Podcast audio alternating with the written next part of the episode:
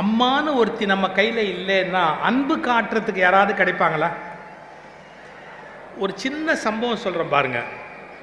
இந்த தமிழ் எவ்வளவு அழகான மொழிங்கிறதுக்காக சொல்கிறேன் அம்மான்னு எழுதி பாருங்க. இம்மும்மா ரெண்டு மெல்லின எழுத்து வர்றாப்புல வச்சிருக்கிறா. ரெண்டு மெல்லின எழுத்து. அப்பா அப்படின்னு எழுதி பார்த்தா தமிழில் இப்பு பா ரெண்டும் வல்லின எழுத்து. என்ன வித்தியாசம்? அம்மாங்கிற வார்த்தையில ரெண்டு மெல்லினம் அப்பாங்கிற வார்த்தையில ரெண்டு வல்லினம். இரண்டு மடங்கு மென்மையானவள் அம்மா என்பதையும் இரண்டு மடங்கள் வலிமையானவன் அப்பா என்பதையும் எழுதி வைத்த மொழி தமிழ் மொழி.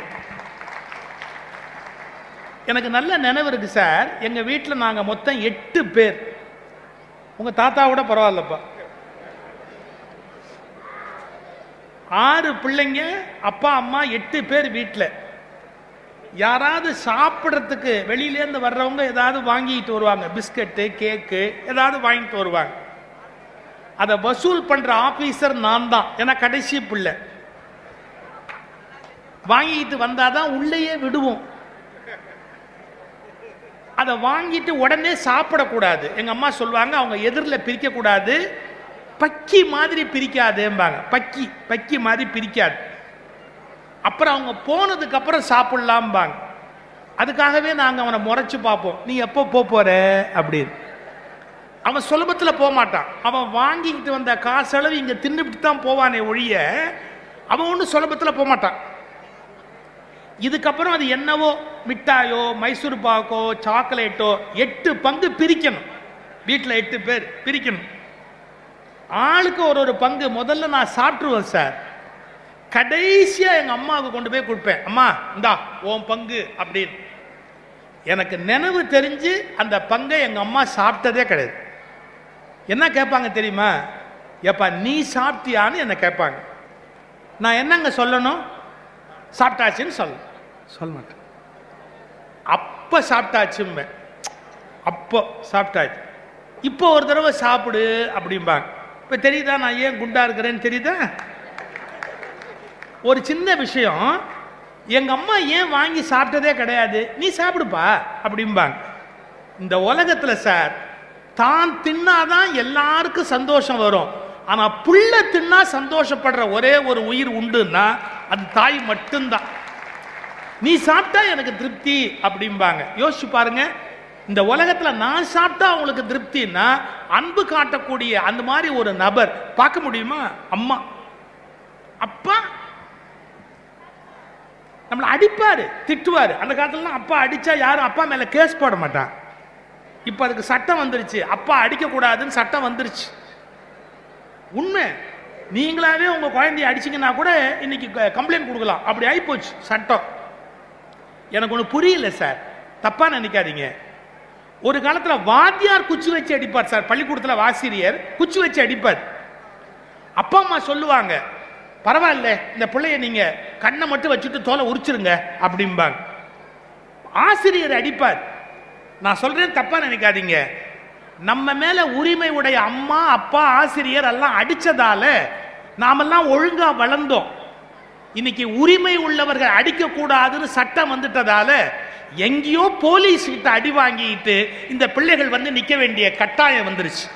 ஒன்ன மறந்துடாதீங்க. வாத்தியார் வச்சிருந்த குச்சி கூட மெல்லிசா தான் இருக்கும். போலீஸ் வச்சிருக்கிற லத்தி கடினமாக தான் இருக்கும். இந்த பிள்ளைங்களை உரிமையோடு அப்பா அம்மா கண்டிப்பாங்க. அது பிள்ளைங்களுக்கு கோபம் வரும். ஆனால் கண்டிச்சு நம்மளை வளர்த்து ஒழுக்கமுடையவனா அறிவுடையவனா பொறுப்புடையவனா யார் ஆக்க முடியும்? நீங்க சொன்னீங்களம்மா ஒரு கதை. ஆபீஸுக்கு போகும்போது இது நடந்த கதை. சர் ராமன் நோபல் பரிசு பெற்றார்ல? அவர் இங்க வந்து ஒரு ஆராய்ச்சி சாலை தொடங்குறார். அதுக்கு வேலைக்கு ஆள் எடுக்கிறார். அந்த வேலைக்கு வந்து கேட்ட ஒருத்தங்கிட்ட கேட்டாரு நீ எம்எஸ்சி பிசிக்ஸ் பாஸ் பண்ணிருக்கியா? அப்படின்னு கேட்டார். எம்எஸ்சி பிசிக்ஸ் நீ பாஸ் பண்ணிருக்கியா? அவன் சொன்னா இல்லைங்க நான் எம்எஸ்சி பிசிக்ஸ் படிக்கல அப்படின்னா. உனக்கு இந்த வேலை கிடைக்காதப்பா பிசிக்ஸ் பாஸ் பண்ண பையனுக்கு தான் நான் வேலை கொடுக்க முடியும். அதனால என்னால் கொடுக்க முடியாது. நீ போலாம் அப்படின்ட்டார். அவன் வெளியில போகும்போது அந்த டேபிள்ல இருந்து குண்டூசி கீழே கிடந்தது. அந்த குண்டூசியை எடுத்து அவர் டேபிள்ல அந்த வெல்வெட்ல ஒன்று இருக்கும். அந்த வெல்வெட்ல இருக்கிறதுல அந்த குண்டூசியை குத்திட்டு போயிட்டு வரேன் சார் அப்படின்னா. அவர் சொன்னார் நில்லு. இப்ப ஏன் அந்த குண்டூசி எடுத்து இதில் குத்துனேன் இல்லை கீழே கிடக்குது யார் காலையாவது குத்திட்டா தப்பா போயிடுமேங்கிறதுக்காக தான் எடுத்து குத்தினேன். சர்சிவி ராமன் சொன்னார் யூ ஆர் அப்பாயிண்டட் அவன் சொன்னான் பாருங்க நான் பிசிக்ஸ் படிக்கல அப்படின்னா. படிக்க வேண்டிய அவசியம் இல்லை. பிசிக்ஸ் யார் வேணாலும் சொல்லி கொடுத்துடலாம். கல்ச்சருங்கிறத சொல்லி கொடுக்க முடியாது. அது பெத்தவங்க சொல்லி கொடுத்திருந்தா தான் வரும். உனக்கு கல்ச்சர் இருக்கு. பிசிக்ஸ் நானே சொல்லி கொடுத்துருவேன். ஆனா கல்ச்சரை உங்க பேரண்ட்ஸ் தான் சொல்லி கொடுக்க முடியும். நல்லா சொல்லி கொடுத்துருக்காங்க. யூ ஆர் அப்பாயிண்டட் இது வெறும் கற்பனை இல்லை நடந்த சம்பவம். ஒரு ஃபேமிலிக்குள்ள இருக்கும்போது தான் டிசிப்ளின் நம்ம கூட ஒரு சகோதரி பிறந்திருக்கிறா நமக்கு ஒரு உறவு இருக்கு இந்த மரியாதைகள் இந்த ஒழுங்குகள் இதையெல்லாம் நாம குடும்பத்திலேருந்து கத்துக்கிறோம். ஆனா சமூகம் அதை குறைச்சும் சொல்ல முடியாது. நான் இவங்க சைடையும் ஒத்துக்கணும்.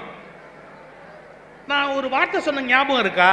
எங்கிட்ட தெரிஞ்ச ஒருத்தர் பழனியப்பன் அமெரிக்காவில் இதே மாதிரி இன்னொரு சம்பவம் கேட்டுக்குங்க பெருந்தலைவர் காமராஜர் முதலமைச்சராக இருக்கிற போது medical college seat government quota அந்த கவர்மெண்ட் கோட்டால பத்து பேரை என்னமோ கவர்மெண்ட்ல இருந்து போடலாம். அந்த அப்ளிகேஷனை முன்னாடி வைக்கிறாங்க. நீங்க செலக்ட் பண்ணி கொடுங்க போடணும் அப்படின்னு. காமராஜர் இப்படி எல்லாத்தையும் பார்த்துக்கிட்டே போயிட்டு பத்து அப்ளிகேஷனை உருவி இந்தா இந்த பத்து பேருக்கு கவர்மெண்ட் கோட்டால மெடிக்கல் காலேஜில் சீட் கொடுப்போம் அப்படின்னு செக்ரட்டரி கூட இருந்தவர் கேட்டாரு நீங்க பாட்டுக்கு எடுத்துட்டீங்க. நாளைக்கு கோர்ட்ல கேள்வி கேட்பான். என்ன அடிப்படையில நீ தேர்ந்தெடுத்தேன்னு கேட்பான். பத்து பேரை எப்படி முடிவு பண்ணு அப்படின்னு கேட்பான். நம்ம பதில் சொல்லணும். நீங்க என்ன அடிப்படையில் இந்த பத்து பேருக்கு கவர்மெண்ட் கோட்டா கொடுக்க சொல்லி சொல்றீங்க? இதுக்கு என்ன அடிப்படை? சார் ஒரே ஒரு வார்த்தை சொன்னார் காமராஜ். இந்த பெற்றோர் கையொப்பம்னு போட்டிருக்கிற இடத்துல கையெழுத்து போட தெரியாம கை நாட்டு வச்சிருந்தான் பத்து பேர். அவன் பிள்ளைங்க படிக்கணும் அப்படின்னு நான் அப்ளிகேஷன் எடுத்து கொடுத்தேன்னு. கொஞ்சம் யோசிச்சு பாருங்க. அப்ப மட்டும் அவர் அப்படி பத்து பேரை மெடிக்கல் காலேஜில் சீட்டு கொடுக்கலன்னா அவங்க குடும்பத்திலே நம்ம டாக்டர் ஆகி வெளியில வர முடியுமா? சமூகம் ஒருத்தனுக்கு எவ்வளவு பெரிய நல்லது பண்ணுது? ஒரு சமூகம் எவ்வளவு பெரிய மேல் வளர்ச்சிக்கு துணையா இருக்கு? அப்போ சமுதாயத்தை நம்ம பொறி தள்ளி வச்சிட முடியுமா? சமுதாயம் இல்லைன்னா இப்போ இப்படி யோசிச்சுக்கோங்களேன். இப்படி ஒரு கல்வி கூடம்னு ஒருத்தர் உருவாக்கலைன்னா பிள்ளைங்க வந்து படிக்க முடியுமா? வீட்லயே அப்பா அம்மா எல்லாத்தையும் சொல்லி கொடுத்துட முடியுமா? நீங்க பல பேர் வீட்டில் அப்பா அம்மா செல்லம் கொடுப்பாங்க ஆனால் அறிவு கொடுக்க மாட்டாங்க. பல வீட்டில் நீங்க பாருங்க தயிர் சாதம் சாப்பிடுன்னு சொல்லி கொடு சில வீட்டில் கூட தச்சு மும்மு சாப்பிடுறியான்னு கேட்பாங்க. அது தயிர் சாதம்ங்கிறத சமூகமா சொல்லி கொடுக்கும். வெளியில போனாதான் அதுக்கு தயிர் சாதம்னு பேரு. அப்படின்னு வளருவதற்கு துணையா இருக்கும். எதுக்கு சொல்ல வரேன்? வீடு செல்லம் கொடுக்கும். இன்னொரு வார்த்தை சொல்லிடுறேன். தப்பா நினைக்காதீங்க. நம்ம பிள்ளைங்க மக்கா இருந்தா கூட நம்ம பெத்தவங்க பாசத்தால கொண்டாடுவோம். சமுதாயம் அப்படி கிடையாது. திறமைசாலியா இருந்தாதான் உன்னை மேல வளர விடும். திறமை இல்லையா? உன்னை அவமானப்படுத்தும். அது தப்பு கிடையாது. அவமானப்படுத்தினா தான் போட்டி போட்டுக்கிட்டு வளரணும் அப்படிங்கிற ஆசை வரும். இப்ப இதையும் தாண்டி வளர்க்கக்கூடிய சக்தி யாருக்கு இருக்கு அப்படின்னா சமுதாயத்துக்கு இருக்கு. இதுக்கு நேர்மாறா ஒண்ணு சொல்றேன். நடுவர்னாலே அப்படித்தான். மாத்தி மாத்தி பேசினாதான் அவருக்கு நீதிபதினே பேரு. இப்படியும் சொல்லணும் அப்படியும் சொல்லணும் அப்படியும் சொல்லணும் இப்படியும் சொல்லணும். கடைசியில் யாருக்கும் எதுவும் புரியாதபடி சொல்லணும். அதை கடைசியா வச்சுக்கோ நம்ம டச் இதுக்கு நேர்மாறா ஒன்று சொல்றேன். நாலு வயசு ஒரு பையனுக்கு இது நடந்த சம்பவம் இங்க இல்ல மேல்நாட்டில். நாலு வயசு ஒரு பையனுக்கு காது கேட்காது சரியா? பாதி தான் கேட்கும். பார்ஷியல் டெஃப் அந்த பையன். அவனுக்கு டாமின்னு பேரு. வீட்டில் கூப்பிடுற பேர் டாமி. ஸ்கூலில் கொண்டு போய் அந்த அம்மா விட்டுது. புள்ள படிக்கட்டும். அப்படின்னு அவனுக்கு ஒன்றுமே விளங்கலை. டீச்சர் பாடம் நடத்துறது ஒன்றுமே விளங்கலை. அவனுக்கு சாந்தாமணி டீச்சர் மாதிரி ஒரு டீச்சர் கிடைக்கல. ஆனால் அந்த டீச்சர் நடத்துற பாடம் ஒன்றுமே விளங்கலை அந்த பையனுக்கு. மக்கு மாதிரி உட்காந்துருந்தா அந்த டீச்சர் பொறுமை இழந்து போய் ஒரு காகிதத்தை எடுத்து இப்படி எழுதுனாங்க. Your Tommy is too stupid to learn your Tommy is too stupid to learn don't send him to the school அவனை ஸ்கூலுக்கே அனுப்பாதீங்க. அவன் மர மண்டை. அவனுக்கு ஒண்ணுமே விளங்கலை. அப்படின்னு டீச்சர் எழுதி காகிதத்தை இவன் பையில வச்சு உங்க அம்மாட்ட காட்டு போ அப்படின்னு. அப்பா கிடையாது. அம்மா மட்டும்தான். கொண்டு போய் கொடு அப்படின்னு. இவன் என்னமோ ப்ராக்ரஸ் ரிப்போர்ட் மாதிரி கான்டாக்ட் சர்டிஃபிகேட் மாதிரி பெருமையா கொண்டு போய் உங்க அம்மாட்ட நீட்டினான். அந்த அம்மா அப்படி பார்த்துட்டு ஒரு செகண்டு என்ன எழுதியிருக்காங்க தெரியுமா? அப்படின்னு. என்ன? நாளையிலேருந்து நீ ஸ்கூலுக்கு வர வேணாமா ஏன் உனக்கு ஒன்றுமே விளங்கலையாம் அந்த குழந்தை முகம் அப்படியே வாடிச்சு பாருங்க. டக்குன்னு அந்த அம்மா குழந்தைய கட்டி அணைச்சிக்கிட்டு சொன்னாங்க. போட உங்கள் டீச்சர் சொல்லிட்டு அது உண்மையா? உன்னை அறிவாளி ஆக்க அவளால் முடியலன்னா என்னால் முடியாதா? நான் உனக்கு பாடம் சொல்லி கொடுக்குறேன். நீ எப்படி வளர்ற பாரு அப்படின்னு அந்த டாமிக்கு அவங்க அம்மாவே பாடம் சொல்லி கொடுத்தாங்க. அந்த டாமி யார் தெரியுமா? Thomas Alva Edison. ஏங்க தாமஸ் ஆல்வா எடிசன் உலகத்தை கலக்கின விஞ்ஞானி. பள்ளிக்கூடத்தில் படிக்க லாயக்கு இல்லைன்னு டீச்சர் சொன்னாங்க. நான் உன்னை படிக்க வைக்கிறேன்னு படிக்க வச்சாங்க அம்மா. கொஞ்சம் யோசிச்சு பாருங்க. அப்போ வீட்டில் அக்கறை எடுத்து உருவாக்கின பிள்ளைங்க ஒரு பக்கத்தில் இருக்கிறாங்க. இப்போ இன்னொரு பக்கம் பாருங்க. பிறந்த குடும்பம் வறுமை சூழல் எல்லாம் நிலையிலையும் டாக்டர் அம்பேத்கர் பெரிய அறிவாளியா வளர்றாரு. எப்படி வளர்ந்தாரு? சமூகம் கல்வி. நான் பிள்ளைகளுக்கு திரும்ப திரும்ப அதை தான் சொல்லுவேன். லண்டன் போறாரு டாக்டர் அம்பேத்கர். எங்க ரூம் போடணும்னு கேட்குறாங்க அவர் தங்கறதுக்கு ரூம் எங்க போடணும்? எந்த ஹோட்டல்ல போடணும்னு கேட்குறாங்க சார் வேற ஒருத்தன என்ன சார் சொல்லுவான்? எனக்கு நல்ல வசதியான ஹோட்டலா பாருங்க. நான் இதுதான் சாப்பிடுவேன். அது கிடைக்கிற ஹோட்டலா பாருங்க. எத்தனை சொல்லுவான்? அம்பேத்கர் என்ன பதில் சொன்னார் தெரியுங்களா? பக்கத்தில் ஒரு லைப்ரரி நடந்து போற மாதிரி ஒரு ஹோட்டல் கிடைச்சா அது போடுங்க. என்னால் செலவு பண்ண முடியாது. தங்கி இருக்கிற இடத்துல இருந்து லைப்ரரியில் போய் படிக்கணும். அதுக்கு தகுந்த மாதிரி எனக்கு ரூம் போடுங்க அப்படின்னார். அப்படி கல்வி கற்றதால தான் இன்னைக்கு இந்தியா கற்றுக்கொள்ள வேண்டிய பல விஷயங்களை டாக்டர் அம்பேத்கரால தந்துட்டு போக முடிஞ்சது. சமூகம் அவரை உருவாக்கி இருக்கு இப்ப இப்படியும் சொல்லலாம் அப்படின்னு சொல்லலாம். நாள் கணக்கா சொல்லிக்கிட்டே போலாம். அம்மா தாயார் எப்படி உருவாக்குறாங்கிறதுக்கு உங்களுக்கு தெரிஞ்ச ஒரு நபரை சொல்றேன். எம் எஸ் விஸ்வநாதன் அந்த காலத்தில் எவ்வளவு அருமையா மியூசிக் போட்டார். நீங்க ஏஆர் ரஹ்மான் சொல்லிட்டீங்க அதனால நான் எம் எஸ் விஸ்வநாதன் சொல்றேன். எம் எஸ் விஸ்வநாதன் எவ்வளவு அருமையா மியூசிக் போடுவாரு. உட்கார்ந்து இருக்காரு அவர் அப்பதான் வளர்றாரு புகழுக்கு வளர்றாரு அப்படி. சாண்டோ சின்னப்ப தேவர் அப்படிங்கிற புகழ்பெற்ற சினிமா தயாரிப்பாளர் வீட்டுக்கு வர்றாரு. விஸ்வநாதன் சொல்றாரு ரொம்ப அருமையாக மியூசிக் போடுறப்பா என் அடுத்த படத்துக்கு நீ தான் போடணும். உனக்கு எவ்வளோ பணம் வேணும்? எம் எஸ் விஸ்வநாதன் அப்போ எவ்வளோ வாங்குவாரோ அதை யோசிச்சுட்டு எனக்கு இவ்வளவு தொகை பணம் வேணும் அப்படின்னு கேட்கற அவ்வளோ தானே டக்குன்னு பையில உள்ள வச்சிருக்கிறாரு சின்னப்ப தேவர். கேஷ் அப்படியே கட்டா எடுத்து டேபிள் மேல வச்சு எம் எஸ் விஸ்வநாதன் சொன்னாராம் எடுத்துக்க. நீ இவ்வளவுதானே கேட்கிற பணம்? எடுத்துக்க. என் படத்துக்கு நீ தான் டியூன் போடுற பாட்டு போடுற. எம்எஸ் விஸ்வநாதனுக்கு சந்தோஷம். கேட்ட உடனே கேட்ட பணத்தை முழுசா மொத்தமா கொடுத்துட்டார். அதை எடுக்கிறதுக்கு அவர் எழுதுறாரு வாழ்க்கை வரலாற்றுல. நான் அதை எடுக்கிறதுக்கு டேபிள் கிட்ட போய் சந்தோஷமா எடுக்க போனேன். பலார்னு ஒரு அறை விழுந்தது எம் எஸ் விஸ்வநாதன். பலார்னு அறை. யார் அடிச்சான்னு திரும்பி பார்த்தா எம் எஸ் விஸ்வநாதனோட அம்மா. என்ன கேட்டாங்களா தெரியுமா? டேய் விஸ்வநாதா இந்த தேவருக்கு எப்பவும் பாட்டு போட்டா யாரு போடுவா சினிமாவுக்கு? அப்போ மகாதேவன் ஒருத்தர் இருந்தார் கேவி மகாதேவன் அவர் தான் டியூன் போடுவார். அந்த கேவி மகாதேவன்ட்டு எம் எஸ் விஸ்வநாதன் வேலை பார்த்துருக்கிறார். கோயம்புத்தூருக்கு போகணும் அப்படின்னா காசு கடையிலன்னா கேவி மகாதேவன் கொடுத்துருக்கிறார். கேவி மகாதேவன் சில வாய்ப்பு கொடுத்து எம் எஸ் விஸ்வநாதனை வாழ வச்சிருக்கிறார். இது அந்த அம்மா சொல்லிட்டு சொன்னாங்களா உனக்கு நன்றி வேணும். நீ மகாதேவன்கிட்ட காசு வாங்கி தின்னவன் தானே. இப்ப கேவி மகாதேவனை விட்டுட்டு உன்னை பாட்டு போடுன்னு கொண்டாந்து இவர் பணம் கொடுத்தா நீ எடுப்பியா? அது நன்றியா? போ மகாதேவையரையே வச்சு போட சொல்லு. அவருக்கு துரோகம் பண்ணாத. இந்த பணம் நமக்கு ஒரு பெரிய விஷயம் இல்லை. போ அப்படின்னு. எம் எஸ் விஸ்வநாதன் சொன்னாராம் எங்க அம்மா சொன்னதுக்கு அப்புறம் இந்த படத்துக்கு நான் பாட்டு போட முடியாது. நீங்க பணத்தை எடுத்துட்டு போயிடுங்க. அப்படின்னு. ஒரு வினாடி யோசிச்சு பாருங்க நமக்கு நல்லது செய்தவர்களுக்கு துரோகம் செய்யக்கூடாதுங்கிறத பணமே எதிரில் வர்ற போது கூட கற்றுக் கொடுத்த பண்பாட்டை கற்றுக் கொடுப்பது ஒரு தாயாரை தவிர வேற யார் கற்றுக் கொடுக்க முடியும்? அடி வளர்ந்த புள்ள புகழ்ல வளர்ந்த புள்ள கை நீட்டி அடிச்சாங்களா அவங்க அம்மா கன்னத்துல அடிச்சிட்டு நன்றி இல்லாம பணத்தை எடுக்கிற? எடுக்காத போ அப்படி. பார்க்க முடியுமா? அப்படி உலகத்துல தாய் என்பவள் ஒரு குழந்தையை முற்றிலும் மாற்றி அமைக்கக்கூடிய பெரிய சக்தி. அப்பா எங்க அப்பா சார் கவர்மெண்ட் ஆபீஸ்ல வேலை பார்த்தவர். ஒரு ரூபா லஞ்சம் வாங்கினதே கிடையாது. ஒரு காசு லஞ்சம் வாங்கினதே கிடையாது. அவர் ரேடியோ நாடகத்துறை தயாரிப்பாளராக இருந்தார். அவருடைய பணக்கெல்லாம் தெரியும். அந்த காலத்தில் அகில இந்திய நாடகம் அப்படின்னு ஒன்று போகும். அதாவது ஒரு நாடகம் தமிழில் செலக்ட் ஆனால் இந்தி மராத்தி குஜராத்தி எல்லாத்துலேயும் அந்த நாடகத்தை மொழிபெயர்த்து அதை போடுவாங்க. ஒரு எழுத்தாளர் ஒருத்தர் இருந்தார். பேரே சொல்கிறேன் பாண்டியராஜன் அந்த எழுத்தாளருடைய பேர். அவருடைய கதையை செலக்ட் பண்ணி எங்க அப்பா ஆல் இந்தியாவுக்கும் நாடகமா போடுறாங்க. அது அகில இந்திய நாடகமா வந்தா அந்த காலத்தில் ஐநூறு ரூபாய் என்னமோ கொடுப்பாங்க. பெரிய தொகை அது. ஏன்னா அப்ப பவுன் பதினஞ்சு ரூபாய் வித்த காலம். ஐநூறு ரூபாய் பணம் கொடுப்பாங்க. எல்லா மொழியிலையும் போகும். இந்த பாண்டியராஜன்ற எழுத்தாளருடைய நாவலை செலக்ட் பண்ணி எங்கள் அப்பா நாடகத்தை செலக்ட் பண்ணி அகில இந்திய நாடகமா அனுப்பி எல்லா மொழியிலையும் போச்சு.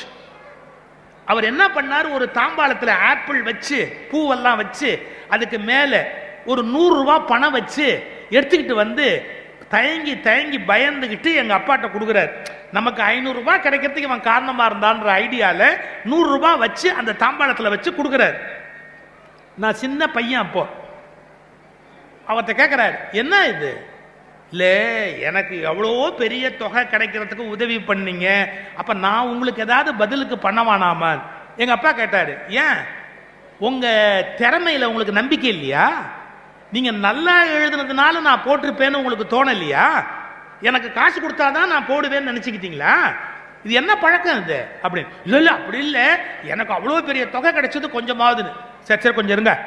என்னை கூப்பிட்டாரு எங்க அப்பா. சின்னப்பையா இங்கே இங்க வா.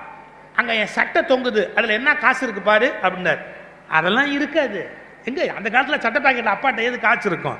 இருந்தாலும் சொல்றாரு சட்டை பாக்கெட்ல என்ன காசு இருக்கு பாரு அப்படின்னு. நான் போனேன் சார் ஒரு ரூபா காயின் கிடந்தது அதில் எங்க அப்பா சட்டை பாக்கெட்ல அப்பா ஒரு ரூபா இருக்குன்னு எடுத்துட்டு வா. இவர் என்ன பண்ணாரு அவர் கொண்டாந்து வச்ச நூறு ரூபாய்க்கு மேல இந்த ஒரு ரூபாயை வச்சு அப்படி எ, அவர்கிட்ட திருப்பி கொடுத்து உங்கள் கலைக்கு நான் தருகிற மரியாதை அப்படின்னு அந்த பணத்தை திருப்பி கொடுத்தார். அந்த எழுத்தாளர் கிட்ட எங்க அப்பா உட்கார்ந்திருந்த போஸ்ட்டுக்கு நூறுரூவா வாங்கியிருக்க முடியும் வாங்கல.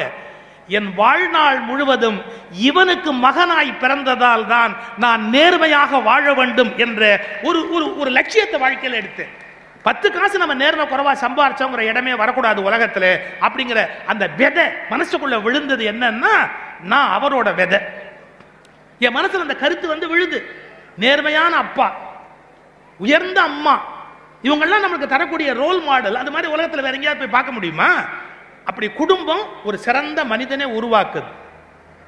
அதுக்காக நாடு எத்தனை தலைவர்கள் இந்த மணிக்களுக்கு முன்னோடியா இருந்திருக்கிறாங்க? பேரறிஞர் அண்ணா அவர்கள் பெருந்தலைவர் அவர்கள் ஜவஹர்லால் நேரு அவர்கள் எவ்வளவு பெரிய பெரிய மாற்றங்களை எல்லாம் இந்த உலகத்தில் ஏற்படுத்தி காட்டிய மிகச்சிறந்த முன்னோடிகள் ஆச்சாரியா வினோபா பாவே எவ்வளவு பெரிய வாழ்க்கையை உலகத்துக்கு சொல்லி இருக்கிறாங்க கொஞ்சம் யோசிச்சு பாருங்க.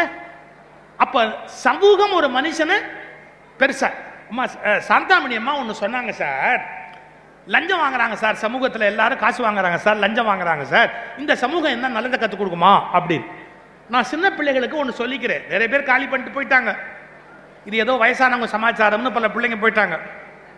ஆனாலும் ஒன்று சொல்லிக்கிறேன் காது கொடுத்து கேட்குறவங்களுக்கு சொல்கிறேன் சமுதாயம் கெட்டு போச்சு.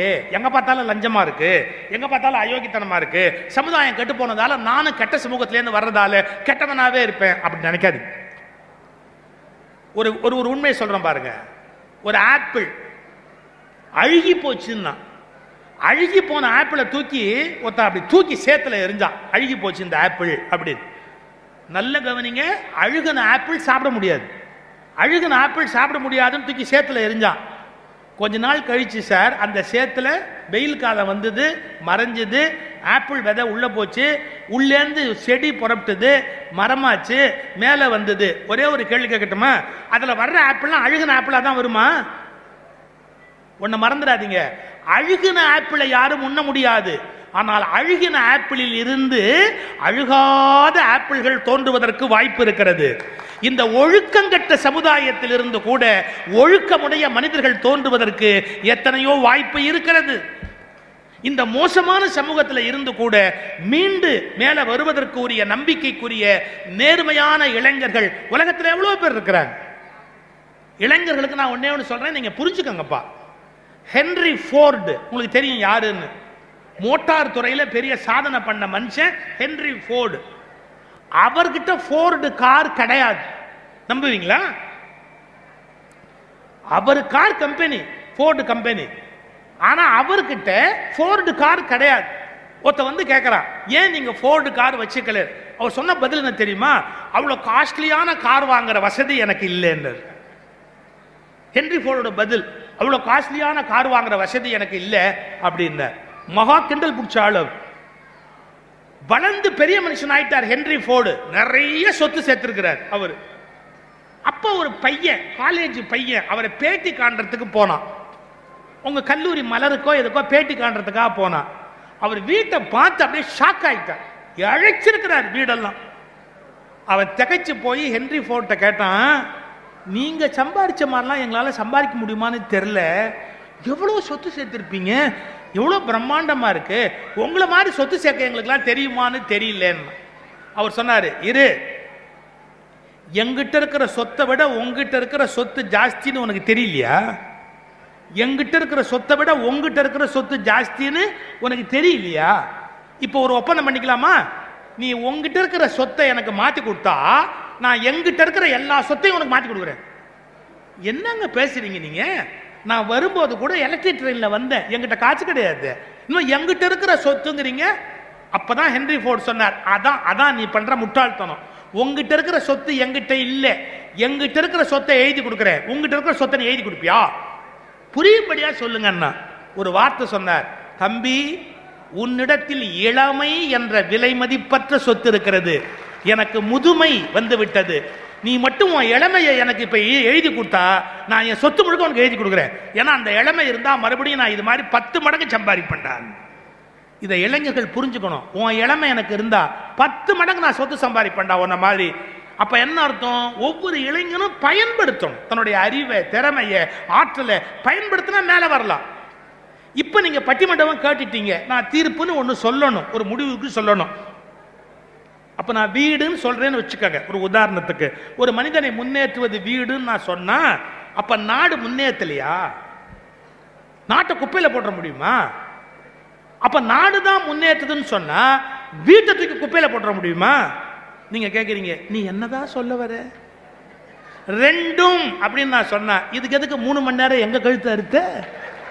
இரண்டுமே நான் முன்னேறுவதற்கு காரணமாக இருக்கிறது அப்படின்னா ஏ இதுக்கு எதுக்கு பாரு ரெண்டரை மணி நேரம் எங்களை இம்சை பண்ண? இப்போ நம்ம வேற தீர்ப்புக்கு போக போகிறோம் எப்படி? வீடு தருது ஓகே. சில வீட்டில் தரல உண்மை.